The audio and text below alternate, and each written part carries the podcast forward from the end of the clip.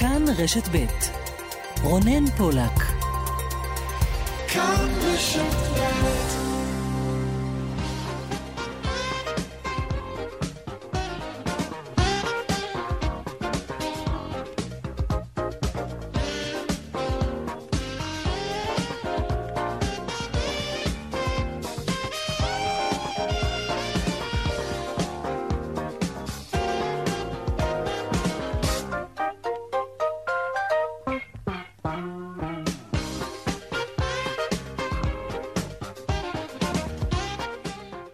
עכשיו ארבע ועוד uh, כמעט חמש דקות, צבע הכסף, התוכנית הכלכלית כאן ברשת ב', שלום לכם, שבוע טוב ותודה שאתם איתנו. אחרי החגים גרסת הפסח, ובישראל, כידוע, החזרה לשגרה כבר כאן, ראינו זאת באתרי הנופש ובכבישים בימי החג, ובתקופה הקרובה תעמיק החזרה הזאת לשגרה גם למקומות העבודה, והשאלה המעניינת ביותר היא, האם מודל העבודה מהבית יישאר כאן גם אחרי פתיחת המשק והמסחר. בסוף השבוע הודיעה חברת אמזון על כוונתה להחזיר את עובדי החברה למשרדים. מהלכים דומים מקדמות גם אה, ענקיות נוספות, גוגל, פייסבוק ועוד. בחלקן זאת תהיה חזרה מדורגת.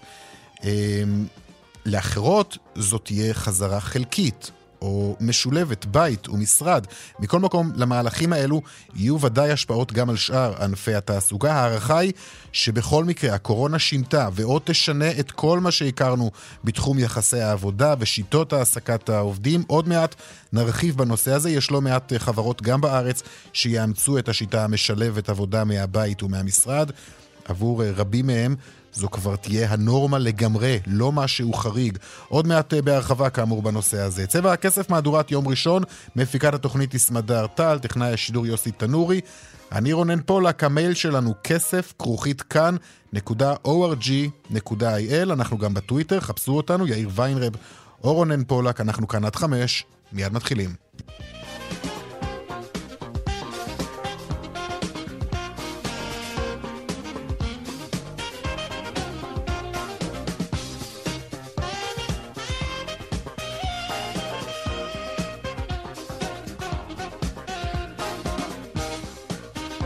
פותחים אה, בכותרות צבע הכסף ועוד לפני הכלכלה, הפלונטר הפוליטי. שלום לך, זאב קם, כתבנו בכנסת. שלום רונן, שבוע טוב. שבוע טוב, מחר אה, הממליצים, נכון? מצעד הממליצים אצל הנשיא. נכון, וזה הולך להיות אה, מאוד אינטנסיבי. כבר בתשע וחצי בבוקר אה, תגיע לבית הנשיא המשלחת הראשונה, זו המשלחת של הליכוד, המפלגה הגדולה ביותר, וזה יימשך עד השעה אה, שמונה, שמונה וחצי בערב, כשתגיע הסיעה האחרונה, סיעת רע"מ, להגיד האם היא ממליצה על אחד אה, מה, אה, מראשי המפלגות, מה שאומר יום אינטנסיבי מהבוקר עד הערב, כשבסופו אנחנו לפחות נדע איפה עומד כל אחד מבחינת מספר הממליצים שלו, כשנכון לרגע זה, אם לא תהיה הפתעה משמעותית, רונן, mm-hmm. צריך להגיד, ראש הממשלה נתניהו צריך להיות בסוף היום הזה עם הכי הרבה ממליצים, עם 52 אה, המלצות, כי נכון לרגע זה אפשר להגיד שגם בנט וגם אה, גדעון סער, אה, אני אומר את זה ככה כמובן בזהירות, כי זה עוד לא סופי, אבל לפחות מסתמן שהשניים האלו לא ימליצו על יאיר לפיד, מה שאומר שיאיר לפיד לא יוכל להגיע אה, או לעבור את מספר ההמלצות של נתניהו. גם לא מובטח לו עדיין ההמלצה לא של רע"מ, של מנסור, שכנראה יחליט לא להמליץ על אף אחד, וגם לא אפילו של הרשימה המשותפת, שגם כן עדיין לא החליטה באופן סופי בעניין הזה. גנץ, אני מעריך בזהירות, בסוף כן ימליץ אה, כנראה על אה, לפיד, מתוך רצון להיות צמוד יותר לאותו גוש שמוגדר גוש אנטי נתניהו.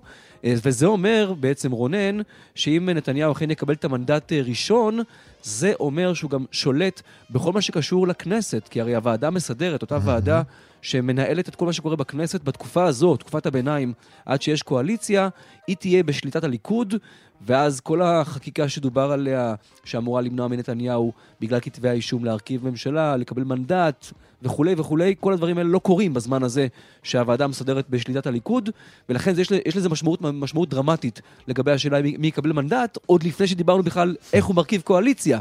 רק על שלב הביניים זה כמובן משפיע באופן ישיר.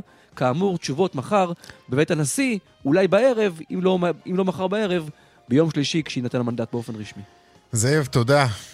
שבוע טוב. שבוע טוב. בנק ישראל מזהיר כי תלמידים שצברו פערים בתקופת הקורונה בשל הלימודים מרחוק עלולים לספוג פגיעה ארוכת טווח בכושר ההשתכרות שלהם. בדוח של הבנק נאמר כי יש לנקוט צעדי מדיניות כדי לצמצם את הפגיעה. עוד מעט נרחיב בנושא המדאיג הזה. קרואטיה צפויה להיפתח לישראלים וכבר משבוע הבא יופעלו טיסות מישראל אליה. קפריסין היא כבר נפתחה ויוון בקרוב מאוד.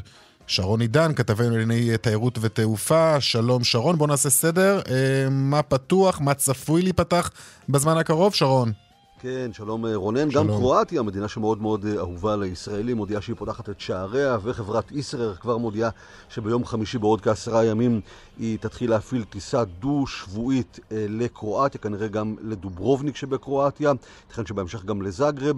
בכל מקרה, קרואטיה מצטרפת ללא מעט מדינות שכבר פתוחות לישראלים, נזכיר בין היתר גיאורגיה, בולגריה, קפריסין שנפתחה ב-1 באפריל, ממש בשבוע שעבר, וגם יוון שתיפתח ב-15 באפריל. בעוד כעשרה ימים אפשר יהיה גם להגיע לשם, גם לאיים וגם למדינה עצמה, וכך גם איי סיישל. נזכיר בעצם, מי שמגיע עם תעודת מתחסן פטור לחלוטין מבידוד בהלוך ובחזור, כלומר הוא נכנס לאותה מדינה בלי בידוד.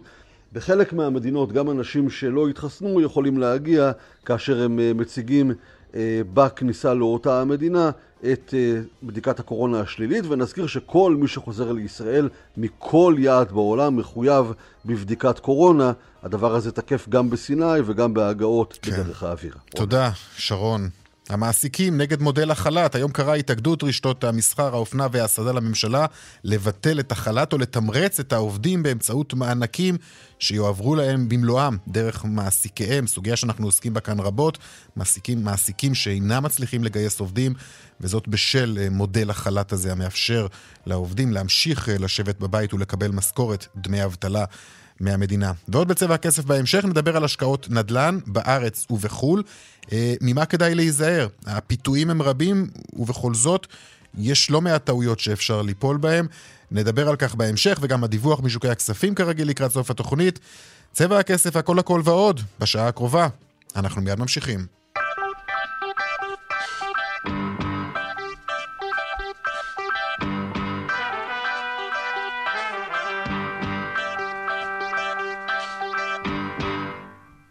פותחים בהחלטה אה, די דרמטית שמוציא בג"ץ לפני זמן קצר בנוגע לקנסות שהוטלו על מפגינים שיצאו למרחק של יותר מקילומטר מביתם כדי להפגין. עמוס שפירא, כתבנו לענייני משפט, שלום. כן, שלום אה, רונן, מדובר כאן ב, למעשה בהכרעה בשש עתירות בנוגע למה שהיה למעשה, הוא לא, לא כל כך רלוונטי למה שקורה עכשיו, מכיוון שמדובר בתקופה שהייתה בחודש אוקטובר. אז בעקבות uh, החוק, הוראת השעה שעסק בהגבלות על, uh, והטלת קנסות כמובן, בהתאם, על היוצאים מהבתים בשל הקורונה, אז uh, uh, נקבע, נקבעו קנסות, למשל, גם כאלו שיוצאים יותר מקילומטר מביתם לכיוון הפגנה. בסופו של דבר, בג"ץ, אה, רק על הסעיף הזה, אותו בעצם הוא קובע שהוא לא היה אה, חוקתי. אגב, זה בניגוד, למשל, לאיסור הגבלה לצאת לטקס דתי או לתפילה. הפגנה זה זכות חוקתית, וכאן אומר בג"ץ ברוב אה, דעות שמונה שופטים אה, מול אה, השופט סולברג, שהמגבלה הזו הייתה לא חוקתית, ולכן בעצם הוא פוסל את התקנה שהייתה, ובהתאם הוא אומר לממשלה, עכשיו במשך שלושה חודשים תחפשו את אותם אנשים שקיבלו קנסות שיצאו להפגנות וקיבלו קנסות ותבטלו את הקנסות שניתנו להם. אם לא תמצאו, כך אומר אה, בג"ץ את האנשים, ובאמת המדינה התקשתה למצוא אה, ולהציג כמה בכלל קנסות הוטלו ועל מי הוטלו, ולא עשתה באמת רישום מדויק. אם היא לא תמצא בסוף התקופה הזו, למעשה כל הקנסות שניתנו באותם 13 ימים, לאו דווקא על יציאה mm-hmm. להפגנה מעבר לקילומטר, כל הקנסות יבוטלו אה, בהתאם. כמו שאמרתי... רגע, מה, השופט... ומה לגבי אלו שכבר שילמו? אז אני צריך להחזיר להם. זאת אומרת, הכל יבוטל. מי שכבר שילם, הכל יצטרך להחזיר לו. אבל השאלה אם הממשלה אה, אה, תוכל למצוא את אותם אנשים. ואם לא, היא תצטרך להחזיר לכולם, בעצם לבטל כל הקנסות שהיו ולהחזיר לכולם. Mm-hmm. אה, כלומר, אה, כל בן אדם להבחין. שיצא מעבר לקילומטר יוכל לטעון אני הייתי בדרך להפגנה, וגם הקנס שלו יבוטל. נכון, וגם קנסות מסוג אחר. זאת אומרת, גם היו קנסות על 500 שקל, או היו כל מיני קנסות אה, מסוגים שונים.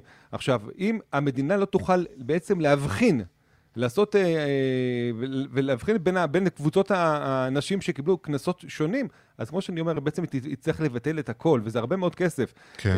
כמדומני, זה מדובר בכמה עשרות מיליוני שקלים, זה יצטבר בכלל כל, כל הקנסות, ואני מניח ב-13 ימים, שזה היה בשיא. אחד השיאים של גלי הקורונה, הגל השלישי זה היה אז, אז, אז היו שם הרבה קנסות, הממשלה תצטרך להחזיר. כמו שאמרתי, רק השופט סולברג, במקרה הזה אמר, תראו, זה תיאורטי כבר. אז מה אנחנו עוסקים בזה עכשיו בדיעבד? אבל בעצם מה שאומרים רוב השופטים, אנחנו בעצם גם. צופים פני עתיד, ש... ש... שלא יקרה מצב שזה בעצם יחזור על עצמו שוב, ולכן בעצם קובעים את ההכרעה הזאת, גם כשבעצם אנחנו מדברים על תקופה שכבר הייתה לפני כמה חודשים. הכרעה מעניינת, ללא ספק. עמוס שפירא, תודה. בבקשה. עכשיו, אה, למחיר המשבר, הפעם לא על המסחר, אלא על הילדים שלנו, אלו ששנת הלימודים הזאת עבורם לא באמת הייתה שנה שבה הם למדו. אה, ולדבר הזה עלולה להיות אה, השפעה מאוד בעייתית, לא רק על ההשכלה הממוצעת, אלא גם על השכר של אותם תלמידים כשיגיעו לשוק העבודה. שלום לך לירן חוג'אינוב, כתבנו לענייני חינוך. כן, שלום רונן, כאילו שהיינו צריכים עוד אזהרות אה, לכמה המצב במערכת החינוך אה, כאן אה, לא ממש אה, בשמיים. בנק ישראל אומר, אם עכשיו משרד החינוך, המדינה, שר החינוך לא ינקטו צעדים כדי לצמצם את הפערים שנצברו כאן בתקופת הקורונה, התלמידים עלולים לספוג פגיעה ארוכת טווח בכושר ההשתכרות שלהם בעתיד. הדוח המלא יפורסם אה, בהמשך השבוע, אבל כבר עכשיו אנחנו למדים מהפרק הזה של מערכת החינוך שיש דאגה מאוד גדולה בבנק ישראל. הם uh, לוקחים uh, באיזושהי השוואה את התקופה הזאת שבה מערכת החינוך נמצאת בחוסר יציבות כל כך ממושך לשנת 2008. אז מערכת החינוך uh, הייתה עם המשבר הגדול בארגון המורים, שביתה ארוכה מאוד, גם אז ראו נשירה גדולה uh, בתיכונים של תלמידים, ראו אז פערים מאוד uh, גדולים וממושכים בלימודים, בעיקר בתחום הפדגוגי, כלומר, לא הצליחו לצמצם שם את הפער. כבר היום אנחנו יודעים על נשירה סמויה של 30% מתחילת uh, תקופת הקורונה, וסמויה זה אומר שהם רשומים במערכת החינוך. אבל לא בטוח שהם נכנסים לזום וממש לומדים. אין עדיין נתונים uh, רשמיים uh, בעניין הזה, ובכלל אומרים בדוח בנק ישראל, פערי המיומנות של תלמידים בישראל עלולה לגדול עוד יותר מתלמידים במדינות ה-OECD, על זה גם דיבר דוח המדינה, דוח מבקר המדינה האחרון, בהחלט לא מצב טוב. תודה, אה, לירן. ושלום אה, דוקטור עדי אה, ברנדר, מנהל אגף מקרו ומדיניות בחטיבת המחקר בנק ישראל, שלום לך. שלום, צהריים טובים. תנסה להסביר לי, האם זה לא פער שניתן לגשר עליו? הניסיון משתי השביתות הארוכות אה, שהיו במערכת החינוך בעבר, שהן אה, אה, שביתות שבהן הוחזרו כל ימי הלימודים שעבדו, לימד שחלק מהנזק נשאר וחלק ניתן היה לכסות עליו. החלק שנשאר הוא אותם תלמידים שנשרו כבר לגמרי מהמערכת כי הפגיעה בזמן השביתה הייתה כזאת שהם פשוט יצאו, בעיקר המעבר של תלמידים בין כיתה ט' לכיתה י', אה, שזה המעבר מחטיבת הביניים לתיכון, ותלמידים שנשרו אז, וגם תלמידים שהיו לקראת סוף הלימודים, אה, כבר לא הצליחו. להשלים. עכשיו, מי שנשארו במערכת, כן. היות והימים הוחזרו, אה, אז בסופו של דבר הפערים היו הרבה יותר קטנים, אם בכלל. הפעם... אתם עשיתם השוואה בעצם, אתה, אתה מספר לנו על ההשוואה הזאת, אתה מדבר על שביתות אבל שהיו, נכון? נכון, אתה זוכר את היקף השביתות, אה, ואני מניח שאז לא, לא היו גם לימודים אה, מרחוק, אז, אז אולי כן אה, זה מאפשר לראות תמונה שונה בין שני המקרים האלו. נכון, שתי השביתות היו בהיקף של בערך חודש וחצי כל אחת, סדרי גודל. אה, ובשתיהן כמעט כל ימי הלימודים הוחזרו די בסמוך לשביתה, אם זה בחופש הגדול שאחרי, mm-hmm. ביטול חגים וכך הלאה. הפעם אנחנו בתמונה קצת שונה, כי מצד אחד גדולה. האורך היה הרבה יותר גדול של הפסקת הלימודים. אה, אין החזר של ימי הלימודים, כי המורים אומרים, אנחנו לימדנו בתקופה הזאת, גם אם זה היה בלמידה מרחוק. ומצד שני הייתה למידה מרחוק שלא ברור עד כמה היא מפצה על היעדר הלימודים, ממה שאנחנו יודעים וממה שאנחנו שומעים מהמורים, אנחנו מצטטים גם כמה סקרים ובדיקות שנעשו בארץ ובעולם, הלמידה מרחוק לא הייתה מאוד אפקטיבית כנראה, בוודאי שלא אה, בהיקפים דומים למה שלמידה רגילה עושה. אה, בין היתר כי בישראל לא נערכנו בצורה טובה ללמידה מרחוק, אה, ומה שחמור בעיקר בלמידה מרחוק כתחליף זה שהיא פוגעת בצורה לא שוויונית בתלמידים. התלמידים החזקים ערוכים יותר טוב להתמודד עם למידה מרחוק, והתלמידים שבאים מהמשפחות החלשות הרבה פחות, גם בגלל חוסר זמינות של מחשבים בבית, חוסר זמינות של תשתית אינטרנט, חוסר יכולת של ההורים לסייע במימון של שיעורים תלמידים. פרטיים, למשל. אה, וגם שיעורים פרטיים, אבל אפילו לפני זה, זאת תשתית המחשבים והמרחב בבית, המקום מהמם. בבית פשוט שילד יוכל לשבת לבד ולהתרכז בשיעור, אה, קיימים יותר אצל השכבות החזקות, פחות בשכבות החלשות, ולכן אחת הבעיות היא שעל, על, במערכת שבה מלכתחילה הפערים בחינוך היו גדולים מאוד, המשבר הזה מגדיל עוד יותר את הפערים, ולכן הוא ידרוש מאמץ מאוד מאוד גדול בשנים הקרובות כדי לנסות ולסגור את הפער שנפתח. עכשיו, כשאתה מדבר על סגירת הפער, אה, יש אה, אפשרות שהפערים האלו, יש כאלו שהפערים האלו ישפיעו עליהם יותר? כלומר, לתלמיד כיתה ג' למשל, אל מול תלמיד כיתה ח'? זה תלוי מאוד במה ייעשה בהמשך. אה, אנחנו יודעים שבדרך כלל פגיעה בלימוד בגיל צעיר היא משמעותית יותר מאשר אה, פגיעה בגיל מבוגר יותר, כי הפערים פשוט נגררים.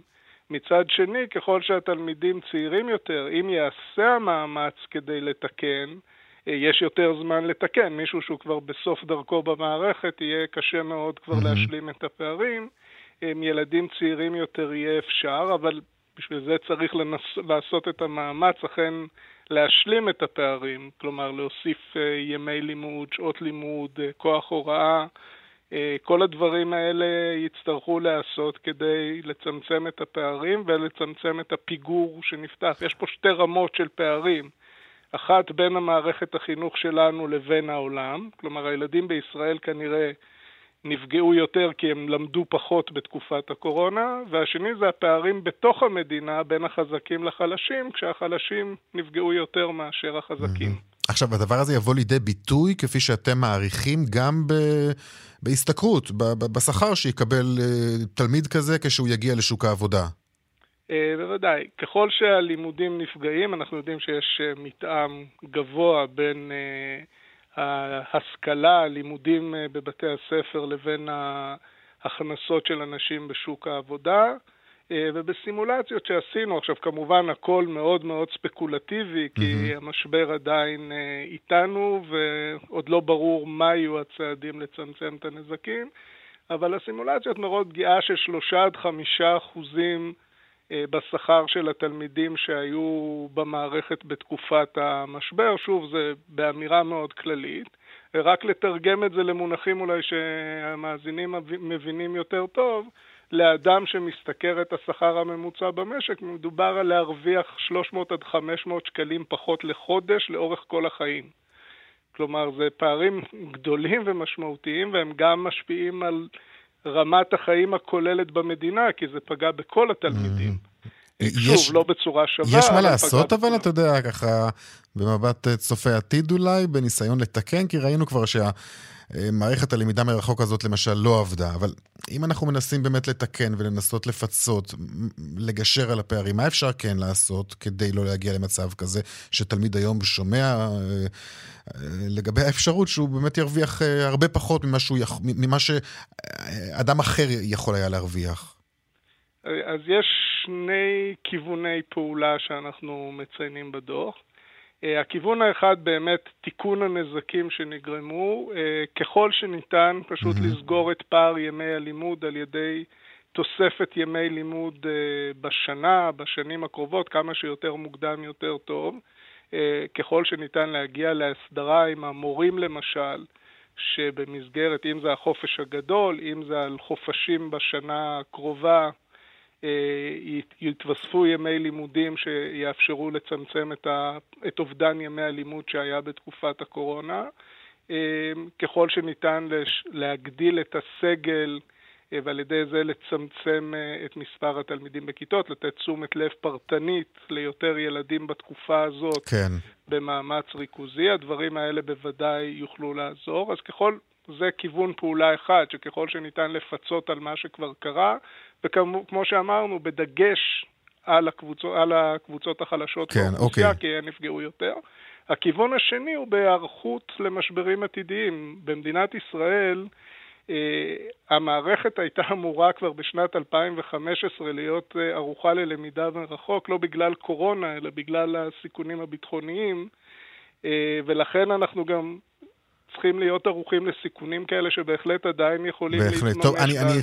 חי, חייב לשאול אותך לסיום ממש, כי זמננו תם, ואני רוצה להספיק איתך עוד נקודה אחת, אם אתה יכול, תשובה קצרה, לגבי מה שנראה כמו החזרה שלנו לשגרה, המשק נפתח כמעט לגמרי, המסחר נפתח, אחוז האבטלה יורד מטבע הדברים. איך אתה רואה את מצב המשק שלנו והכלכלה נכון לרגע זה של החזרה לשגרה?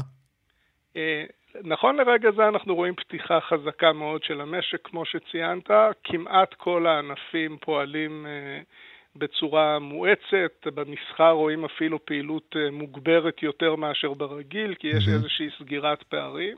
כמובן שהשאלה הגדולה היא איפה נתייצב כשהירידה, כשהפתיחה הזאת אה, תמומש כולה, האם ניתקע על 8-9 אחוזי אבטלה, אולי יותר, אולי פחות. זאת השאלה הגדולה, אני חושב, הפתיחה ממש קרתה בחודש מרץ, את הנתונים הראשונים על התעסוקה במחצית הראשונה של מרץ נראה השבוע, על המחצית השנייה של מרץ נראה רק לקראת סוף אפריל, ואז נהיה חכמים יותר כדי להבין באמת אה, עד כמה עוצמת הפתיחה הזאת גם אוקיי. טיפלה בנושא החשוב מהמם. ביותר, שזה החזרה לתעסוקה של העובדים. דוקטור עדי אה, אה, ברנדר, מנהל אגף מקרו ומדיניות בחטיבת המחקר בנק ישראל, תודה רבה לך. תודה. עכשיו למצב שוק התעסוקה אחרי הפתיחה של המסחר, והיום אנחנו שומעים גם אה, על מתקפה חריפה של התאגדות רשתות המסחר והאופנה נגד הממשלה בקריאה לבטל לגמרי את מודל החל"ת, שאותו הם מכנים מחדל החל"ת. שלום לך אבי שומר, מנכ"ל אה, צומת ספרים. שלום וברכה, אחר צהריים טובים. תסביר לי מה המצב אצלכם, אתם פתחתם את כל הסניפים? אנחנו פתחנו את כל הסניפים, אני בדיוק אה, בדקתי את הנתונים לפני שיחתנו. מהמם. באפריל 2020, אה, 2019, שזאת הייתה שנה האחרונה לפני הקורונה, אפריל היה חג הפסח שנה, לפני שנתיים, העסקנו 759 עובדים. אה, החודש הזה, חודש מרץ, גם מקביל, חודש פסח, אה, הצלחנו להעסיק, אה, ולא בגלל שאנחנו רוצים, רק 560 עובדים. זאת אומרת, חסר לנו כמעט 25% מהעובדים שנשארו בחל"ת, שלא רוצים לחזור, שהחליטו להתפטר מסיבותיהם הם, הם מקבלים דמי אבטלה, ואנחנו במצב מאוד מאוד מאוד קשה ומביך. כלומר, אתם פונים לא- לאותם עובדים שעבדו אצלכם, ו- והם פשוט מסרבים אה, לחזור, הם רוצים להישאר חלקם בבית? אומרים, אנחנו כבר מזמן לא עובדים אצלכם, מבחינתם הנתק הזה של מספר חודשים עשה להם רק טוב, והם יודעים שהם ממשיכים לקבל דמי אבטלה. מהמם. חלקם אה, לא רוצים לצאת מהחל"ת, טוב להם, אומרים עדיף לנו חל"ת.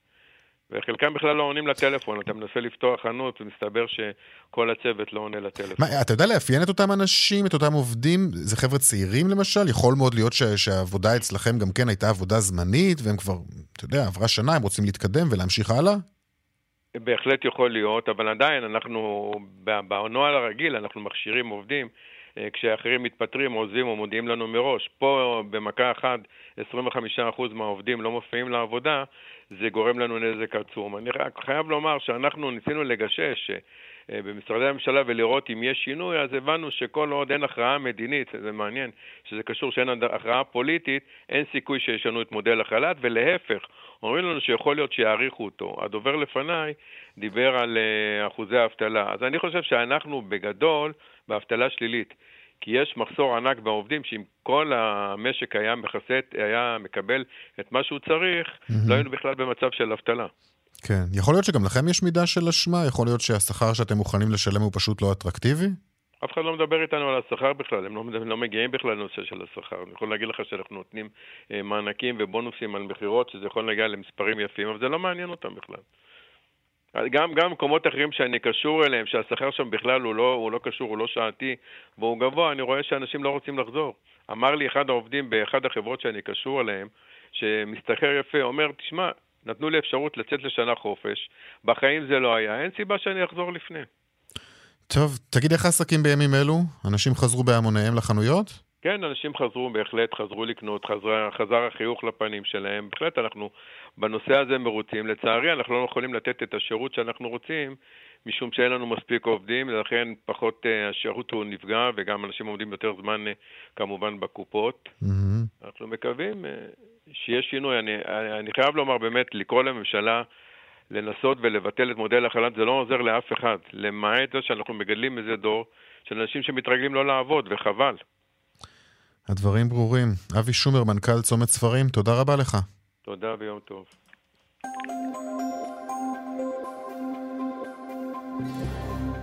דיווחי תנועה באיילון צפונה עמוס ממחלף חולון וקיבוץ גלויות עד גלילות, דרומה ממחלף רוקח עד לגוארדיה. בדרך החוף צפונה עמוס ממחלף חבצלת עד מכמורת. דיווחים נוספים בכאן מוקד התנועה כוכבי 9550 ובאתר שלנו עכשיו הפסקת פרסומות ומיד אחר כך נדבר על uh, שיטת העבודה של uh, עבודה מהבית, uh, משהו שהתרגלנו אליו בתחילת המשבר, זה ילך ויישאר איתנו גם אחריו. פרסומות כבר חוזרים. 32 דקות אחרי ארבע, אנחנו ממשיכים עם שוק התעסוקה, והפעם עם המודל חדש שנכנס לחיינו בסערה ממש עם פרוץ המשבר, מודל העבודה מהבית. אז בסוף השבוע הודיעו כבר כמה חברות ענק בעמק הסיליקון על חזרה מדורגת לעבודה. אה, מהמשרדים, כן, כן, פחות עבודה מהבית, יותר עבודה אה, ככה תחת ניאון המשרד. אה, גוגל הודיעה על כוונתה זו, מייקרוסופט, פייסבוק, גם אמזון, כל אחת בקצב החזרה שלה. חלק כבר בקיץ, אחרות בסתיו, ובכל מקרה, זו לא תהיה חזרה מלאה למשרד, אלא משהו משולב, בית ומשרד. שלום אורן שגיא, מנכ"ל סיסקו. צהריים טובים. זה כאן כדי להישאר? עבודה מהבית? זה כאן כדי להישאר עבודה היברידית, גם מהבית וגם מהמשרד. למעשה, מציאות העבודה שהכרנו השתנתה. העובדים אה, התרגלו לעבוד מהבית, את הנוחות של אה, לחסוך את הפקקים, אולי גם להכין ארוחת צהריים לילדים. ואנחנו חושבים שגם התפוקות לא נפגעות, כל עוד אנחנו באמת במודל משולב שמאפשר לעובדים ליהנות משתי העולמות. מה קורה אצלכם? איך זה מתנהל אצלכם? אז כפי שאמרת, חזרה מדורגת, אנחנו חוזרים כרגע ל-50% עבודה במשרדים. אה, עשינו מחקר בקרב 12,000 עובדים בלמעלה מ-12 מדינות. המחקרים מראים שעובדים יעדיפו לעבוד כשמונה ימים בחודש מהבית. כלומר, אנחנו צפויים למודל היברידי, שכל פגישה פיזית שנעשה במשרדים, תמיד יהיו גם עובדים שיצטרפו מרחוק. אנחנו רואים את זה גם אצלנו, בכל המדינות בעולם שבהן אנחנו פועלים, חזרה הדרגתית, איטית למשרדים. העובדים הבינו שיש גם אה, אופציה אחרת, טובה לא פחות. עכשיו, זו דרישה שבאה מצד העובדים להמשיך עם ההסדר הזה, או שזה טוב גם לך כמעסיק? תראה, לגבי העובדים, אני חושב שבימים האלה מתעצב בשוק העבודה דור חדש של עובדים, שהם רואים באמת בעבודה מהבית חלק בלתי נפרד מתנאי ההעסקה. הם מחויבים לארגון, הם מקפידים על התפוקות הגבוהות, אבל הם נהנים מהעובדה שאתה קם בבוקר, מתארגן ופותח את הלפטופ וישר נמצא בשיא התפוקה. וחוסך באמת נסיעה הלוך, נסיעה חזור, פקקים אה, למקום העבודה. לנו כמעסיקים, אם אנחנו מצליחים לקיים באמת מערך שהוא מערך היברידי, כלומר לאפשר לעובד כן את הנוחות ולתת לעובד את זכות הבחירה, אבל כן לאפשר גם את ישיבות הצוות, את הבנייה של הזהות הארגונית, לאפשר סביבה של חדשנות, והחדשנות קורית בין היתר באינטראקציות בין האנשים, באינטראקציה על פינת הקפה, mm-hmm. אז אנחנו כן מאמינים ששוק העבודה שהכרנו לא יחזור, כלומר לא נחזור למודל של חמישה ימים בשבוע, ימים שלמים במשרד, מצד שני לא נהיה בתקופת ההסגר שהעובדים עובדים רק מהבית, אני מניח שנמצא את האיזון. מה לגבי אה, אבטחת מידע למשל? זו סוגיה רגישה, שלא לומר פגיעה מאוד, אה, וראינו את זה גם בתקופת המשבר. איך מתנהג, מתנהלים כדי לצמצם את הפגיעה הזאת? אנשים שעובדים מהבית, גם, אה, גם אתה יודע, אנחנו לא בטוחים איך, איך העבודה מתבצעת, באיזה רמת אבטחה, אבטחת מידע. זה נכון, ולמעשה האקרים או הפצחנים, כפי שקוראים לזה בעברית, לא נחו בתקופת הקורונה. ולמעשה אנחנו רואים שככל שאנחנו מעבירים את העובדים לעבוד מהבית ולאפשר להם סביבת עבודה מלאה בבית כאילו הם יושבים במשרד, אנחנו צריכים לאפשר להם גישה מלאה למערכות המידע ולאפליקציות, ככה הדרישות של אבטחת המידע, הסאבר סקיוריות, הולכות וגדלות.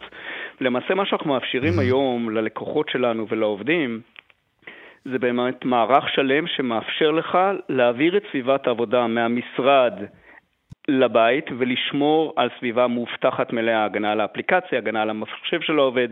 למעשה זו הגנה שמבוססת על תפיסה, כן. בוא נראה על מה העובד עובד, האם המחשב שלו מוגן, האם התווך של התקשורת שלו מוגן, האם היציאה שלו לאפליקציה בענן מוגן, מוגנת. אז למעשה חלק גדול מהאופרינג הטכנולוגי היום הוא מושתת על באמת אבטחת המידע, על הפרטיות של המידע, וזה חלק גדול מתשומת הלב של הפיתוחים הטכנולוגיים שאנחנו עושים כאן בישראל. טוב, עכשיו, אני חוזר לעבודה מהבית, מה המגמות בעולם שאתה מזהה? אז, אז כפי שאמרנו, כשאנחנו מסתכלים על uh, העולם בתקופת הפוסט-קורונה, וישראל אולי היא החלוצה כן. בתחום, ישראל היא בין המדינות הראשונות שחוזרת למשרדים עם קצב המתחסנים, אז אנחנו באמת מגלים את המגמה שאומרת, אחד, החזרה לא תהיה מלאה. אנחנו מדברים על זה שבכל פגישה היו משתתפים שהם משתתפים וירטואליים, ואז כשאנחנו מסתכלים על המגמות, מה העובד צריך? עובד צריך סביבת עבודה מלאה בבית שמאפשרת לו חיבוריות, מאפשרת לו וידאו, מאפשרת לו באמת אבטחת מידע, זה מצד אחד, ועובדים והמעבידים מחפשים היום בעיקר גמישות. מודל היברידי שמאפשר לך להתנהל בבית כאילו אתה בעבודה, mm-hmm. עם אותם כלים ואותן מערכות, ומחפשים את הגמישות. בואו נימנע מהפקקים, בוא נמנף את העובדה שאני יכול לעבוד מהבית ומהמשרד על אותה אפליקציה, על אותה מערכת.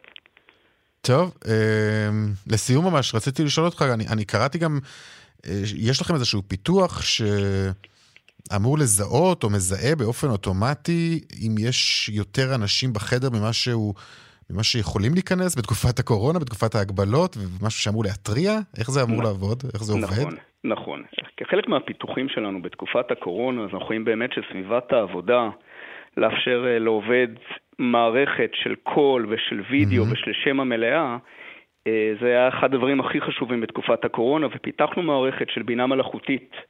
שבה המצלמה מזהה ומנטרת את החדר, ואם זה חדר שמיועד לשישה עובדים ופתאום יש שם שבעה אנשים, אז המערכת מתריעה שיש יותר עובדים בחדר ממה שמותר. המערכת יודעת גם לתרגם באופן סימולטני את השיחה ללמעלה ממאה שפות. ואז למעשה אנחנו רואים שתקופת הקורונה עשתה האצה מאוד גדולה לחדשנות ולפיתוחים בתחום הוידאו ובתחום הקול, והבינה המלאכותית משולבת אצלנו היום במרבית המערכות. לגמרי. טוב, מעניין. אה, אורן שגיא, מנכ"ל סיסקו, תודה. תודה רבה לכם. תודה. תודה. ממשיכים בנושא הזה. שלום תהילה ינאי, מנכ"לית אה, BDI. שלום וברכה. מחקר שאתם עשיתם לאחרונה מגלה שמה? טוב, אז אנחנו uh, חוקרים את שוק העבודה כבר uh, באופן רציף בשנים רבות, במסגרת דירוג החברות שהכי טוב לעבוד. אוקיי. Okay. ואנחנו רואים שבעקבות הקורונה, uh, הגישה, בוא נאמר, אה, משתנה. קודם כל, אה, כיוון שנכפה עלינו, על כולנו, אה, נכפתה מגיפה כזאת שלא ידענו, ונכפה על כלל המעסיקים להיערך לעבודה מהבית, בעצם הבנו, והתובנה היא, שניתן לעבוד מהבית. ניתן גם מבחינת העובדים וגם מבחינת המעסיקים. אם אה, בעבר אה, הנושא של עבודה מהבית היה חריג לחלוטין, ועד לפני שנה-שנתיים אני יכולה להגיד לך שחברה שאפשרה לחלק מהעובדים לעבוד אה, יום מהבית בשבוע או יום בחודש, אה, ראתה בזה אה, הישג של חדשנות אה, יוצאת מן הכלל. אז עכשיו זו כבר הנורמה, נכון? זה לא איזה טובה שהבוס עושה כשהוא נותן לו לעבוד שעה-שעתיים בשבוע מהבית. או, אז עכשיו זה, הנור... זה בעצם התפתח, התפתחה לנורמה משני הצדדים. גם מצד העובדים וגם מצד המעסיקים. אם קודם עובדים שביקשו זה הייתה בקשה בתחילו וברחימו, ומי יודע מה, איזה טובה גדולה עושה לעובד המעסיק שהוא מאפשר לו לעבוד אה, יום בחודש מהבית. אז עכשיו זו הפכה להיות דרישה לגיטימית קודם כל. אה, מה את אומרת? ממש דרישה לגיטימית של עובד, אה, או של ועד עובדים, או של ראיון, או בראיון עבודה אפילו? בר... בהחלט. א', בראיון עבודה, בראיונות עבודה, אה, אני חושבת שזה לא מדעי כמו הסקר שלנו, אבל בהערכה גסה, 60-70 אחוז מהמרואיינים היום שואלים על אופציית עבודה מהבית, mm. לפחות חלקית. דבר נוסף, אה, עובדים שעכשיו חוזרים בהדרגה זו או אחרת לעבוד מהמשרד, אה, מעלים באופן, אה, שוב, גורף את השאלה ואת הבקשה וחלקית דרישה לאפשר להם עדיין חלק מהזמן לעבוד מהבית. גם המעסיקים, האמת, הפכו להיות יותר גמישים ורואים שבעצם זה, זה אפשרות שהיא... היא ניתנת לביצוע. אוקיי, okay, אז היא ניתנת לביצוע, אבל מה לגבי יעילות העבודה מהבית? ותסלחי לי שאני לא סובל את השימוש במילה תפוקות של עובדים, ובכל זאת, יש מחיר לעבודה מהבית עבור התוצר של מקום העבודה? יש מחיר, אבל השאלה אם זה במונחי תוצר.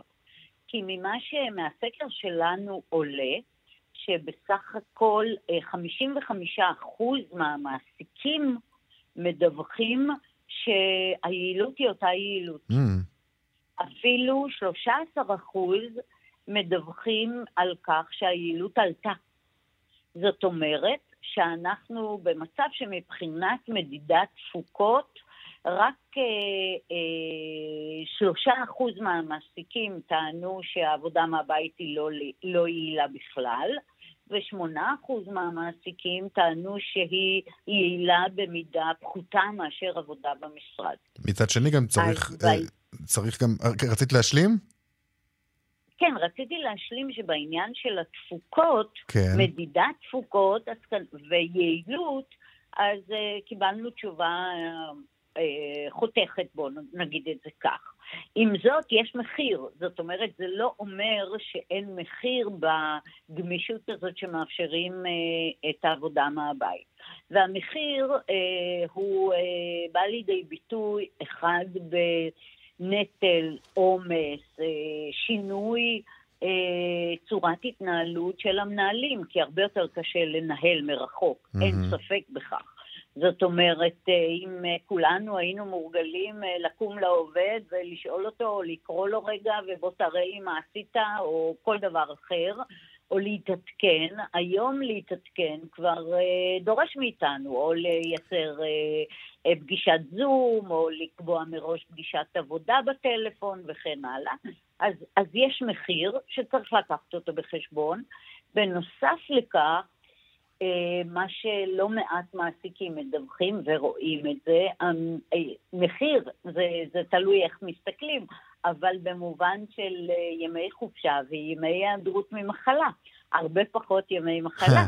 אה, טוב, וגם... נלקחים כשעובדים מהבית. וצריך לומר גם כן... וגם ימי חופשה. גם ימי חופשה, וגם יש חיסכון גדול מאוד עבור הוצאות המשרד. לא מזמן דיברתי כאן עם מנכ"ל של חברת אבטחת מידע גדולה, שאמר לי שהוא כבר לא יודע אם הוא יחזור לטוס אה, לחו"ל.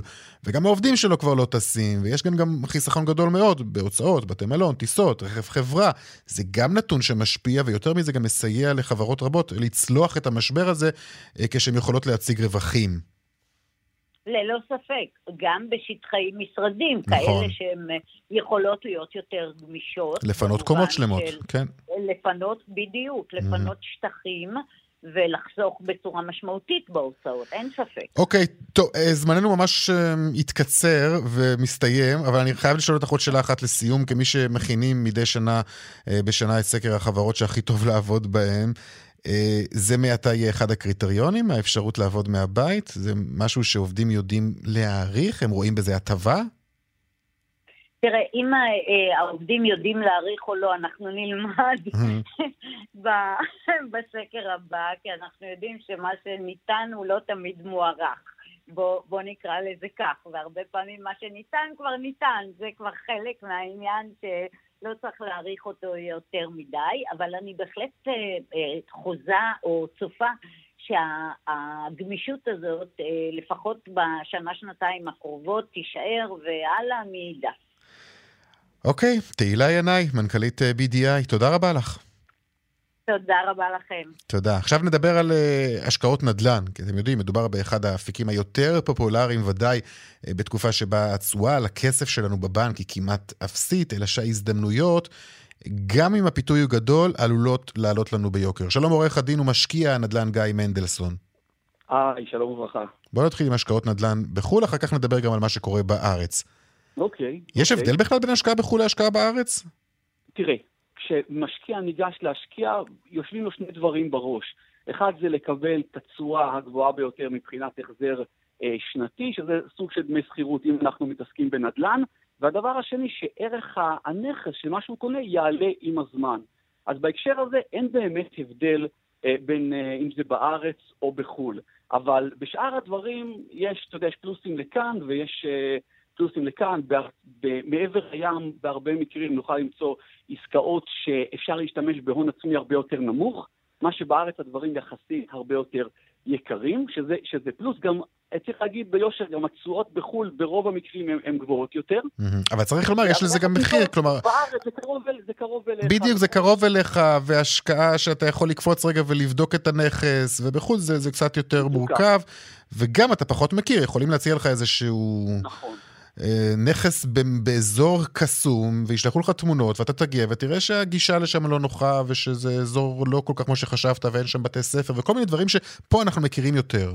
נכון מאוד, נכון מאוד, אבל אם יש משהו שכן משותף, mm-hmm. זה דווקא הסוג של, ה, נקרא לזה דגלים אדומים, מלכודות, דברים... אז יאללה, בוא נדבר על הדגלים האדומים האלו. שהם משותפים להשקעות בנדל"ן בטח, גם אם זה בארץ, גם אם זה בחו"ל. אני חושב שהדבר הראשון שצריך לשים לב, זה שתשואה גבוהה. הרי תשואה גבוהה בסוף היא, היא משקפת עניין של סיכון. ככל שהתשואה גבוהה יותר, אז רמת הסיכון גם כן גבוהה יותר. וסיכון יש לו, מדי פעם גם הוא מתממש. את זה אנשים לפעמים שוכחים. אז כשרואים תשואה גבוהה, וזה נשמע אולי מאוד, אתה יודע, מפתה, בטח כמו שאמרת בהתחלה שהתשואות הן אפס היום, על פקדונות וכאלה, אז צריך להבין שגם יש לצד זה עניין של סיכון. דבר נוסף שקשור לתשואה, ואנחנו רואים את זה הרבה בהשקעות בחו"ל, זה שיש דבר שנקרא תשואה מובטחת. אני חושב שאיפה שמבטיחים לנו תשואה, ממש under contract, מתחייבים לזה בחוזה, אני חושב שלא צריכים להיות בעסקאות האלה אה, מראש. עכשיו, מה קורה במצב כזה? באים ואומרים לך, ותמיד זה בא עם ההסברים הכי משכנעים שיש, אוקיי? ואומרים לך, תקשיב, התשואה פה היא מובטחת, אז במשך כל שנה, למשך מספר שנים, נגיד שנתיים, שלוש, תקבל תשואה של X, 10%, 11%, אולי יותר, וזה, וזה ממש בחוזה. עכשיו, יקרו שני דברים. לא שאיך נקרא לזה, אף אחד לא באמת יתקייב, יתכוון לקיים, ולא נקבל כלום מה... אחרי ששילמנו את כל הכסף, ועכשיו איך תתחיל להתעסק עם uh, ערכאות בחו"ל. דבר נוסף, יכול להיות שהבן אדם, הוא כן מתכוון, היזם שהציע לך את זה מתכוון לעמוד בזה. אבל אחרי שנה, שנתיים, שלוש, בפועל אתה קנית נכס ששילמת עליו כנראה פי ארבע ואולי אפילו יותר, mm-hmm. ובפועל אתה משלם לעצמך את התשואה המובטחת. ושיגמרו הש... השנים שהבטיחו לך את אותה תשואה, אתה תראה שפתאום התשואה צומחת לכמעט אפס, או בכל מקרה תהיה ירידה משמעותית, ואז אם תגיד, אוקיי, אני רוצה למכור, אז גם תגלה, אותו משקיע יגלה, שהשווי, זה יכול להיות, כמו שאמרת, עיירות רפאים. השווי הוא, הוא כמעט, הוא משמעותית, משמעותית יותר נמוך ממה ששילמנו. כלומר, זה יכול להיות גם 1 חלקי 5 מהסכום ששילמנו. אז איפה שיש תשואה מובטחת, ל, ל, אני חושב שזה להיזהר, אה, ממש להיזהר. יש עוד דבר שצריך להיזהר ממנו. איפה שמציעים לנו, אה, אומרים לנו, זה, זה it's now or never. Hmm. כלומר, אתה חותם עכשיו, ובדרך כלל אתה תראה, בכל מקום שתסתובב היום, ברשתות החברתיות, בצירי תנועה, בעיתונים, יש כל כך הרבה פרסומות וכל כך הרבה יעדים להשקעה, אה, הרבה בחו"ל, גם בארץ, אבל, ואז אתה תגיע לאיזה כנס כזה או אחר, או תיפגש עם אנשי מכירות, ותגיע ההצעה, וזה ברמה של עכשיו, או, כי זה לא יכול לחכות גם למחר. עוד פעם, העצה תהיה לא להיות שמה. עכשיו, הם יעשו את זה יותר מזה. הם יגידו, הם ישלבו דברים, הם יגידו מצד אחד זה מוגבל לעכשיו, ועוד פעם, הסיבות יהיו מאוד הגיוניות. זה, יש לנו הסדר עם איזה גוף מסוים וזה פג היום, והם יגידו, אם תחתום היום, ראינו את הדברים האלה, אם תחתום היום, אתה תקבל גם כן איזו הטבה מסוימת שהיא מתאימה רק להיום. אז זה לא יהיה תשואה מובטחת של 12%, זאת תהיה תשואה מובטחת של 14%. אוקיי. איפה שאנשים ייגעו בזה, קרוב לוודאי ש... שהם אה, ייפלו. ואתה יודע, הזכרת גם כן, אה, רונן, את העניין הזה של השקעות בחו"ל. וזה גם משהו, כי אנחנו רגילים לסביבת מחירים של הארץ. ופתאום שאתה... אגב, יודע לפני, ש- ממש לפני שהתיישבתי כאן על הכיסא, קיבלתי איזושהי הצעה לדובאי, לאיזה השקעה בדובאי. חייב להגיד לך את האמת, לא אגיד... נו. לא לא יודע, לא יודע, הנה, אה, ממש, ב- ב- בטלפון הנייד שלי זה מגיע. אין לי מושג. אנחנו רואים את זה בכל מקום, אוקיי?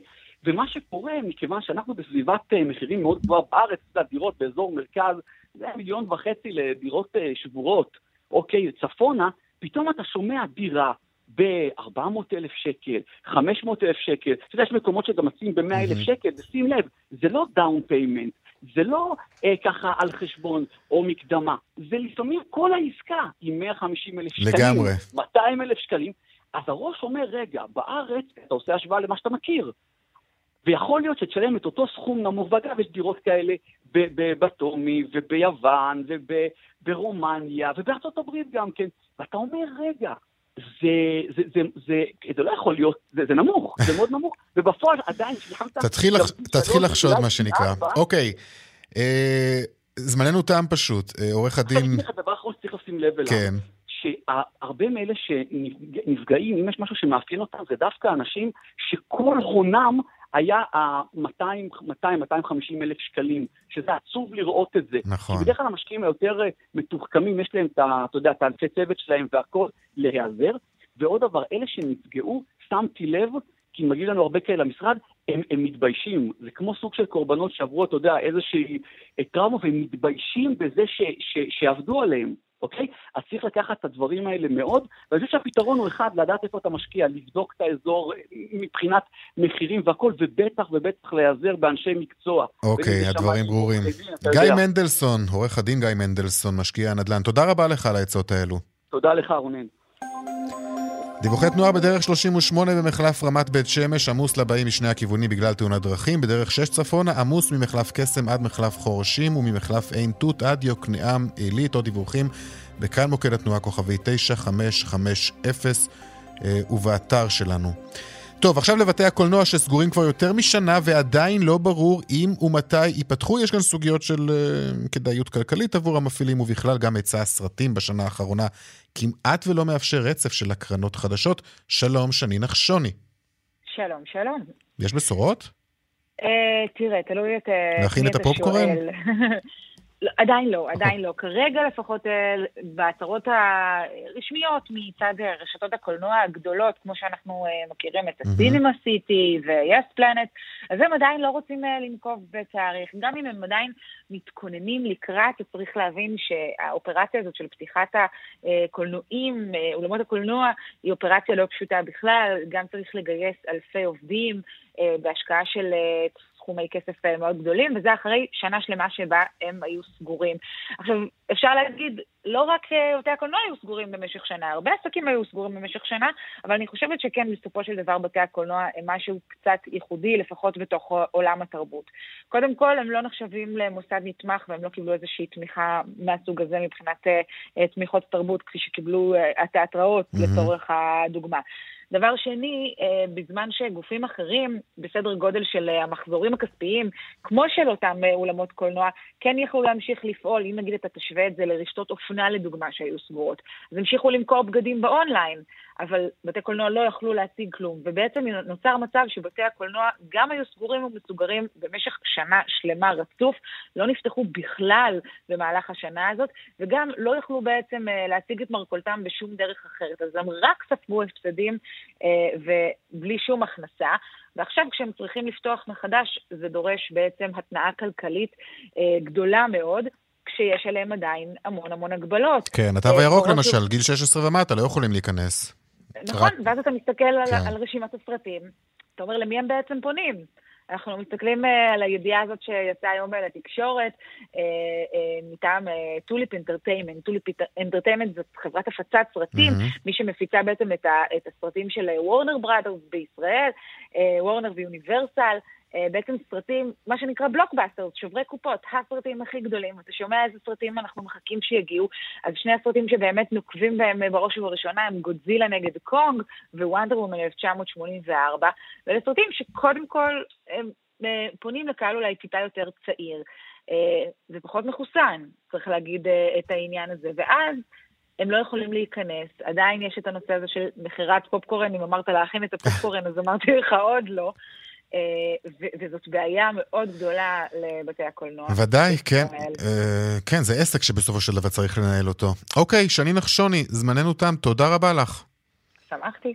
עכשיו לעדכון משוקי הכספים.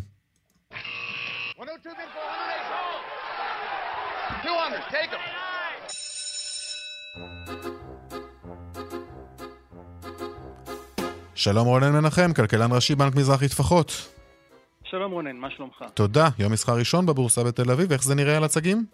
נראה ירוק, זה מה שאני יכול לומר, זה טוב. תל אביב 35 עלה אחוז אה, ורבע היום, תל אביב 90 עלה אחוז אה, וחצי. כל ענפי המניות למעשה נתפאו בירוק, אה, בלטו במיוחד בעליות מדדי טלטק, הבלוטק, הנפט והגז. הייתה גם רוח גבית של מניות הארביטראז', אם למשל נייש שעלתה ב-4% ו-4 עשיריות כדוגמה.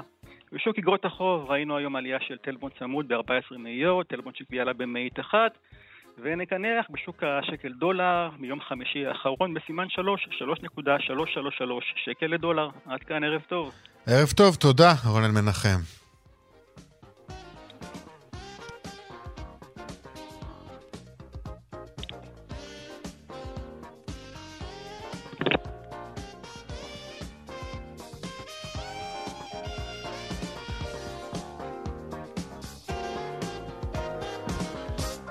עד כאן צבע הכסף מהדורת יום ראשון, תודה לצוות שלנו, מפיקת התוכנית תסמדר טל, טכנאי השידור יוסי תנורי, אהוד כהן על דיווחי התנועה, אני רונן פולק, המייל שלנו כסף, כרוכית כאן.org.il תוכנית נוספת של צבע הכסף גם מחר בארבע, מיד אחרינו של יחימוביץ' ויגאל גואטה, תודה לכם על ההאזנה, להתראות.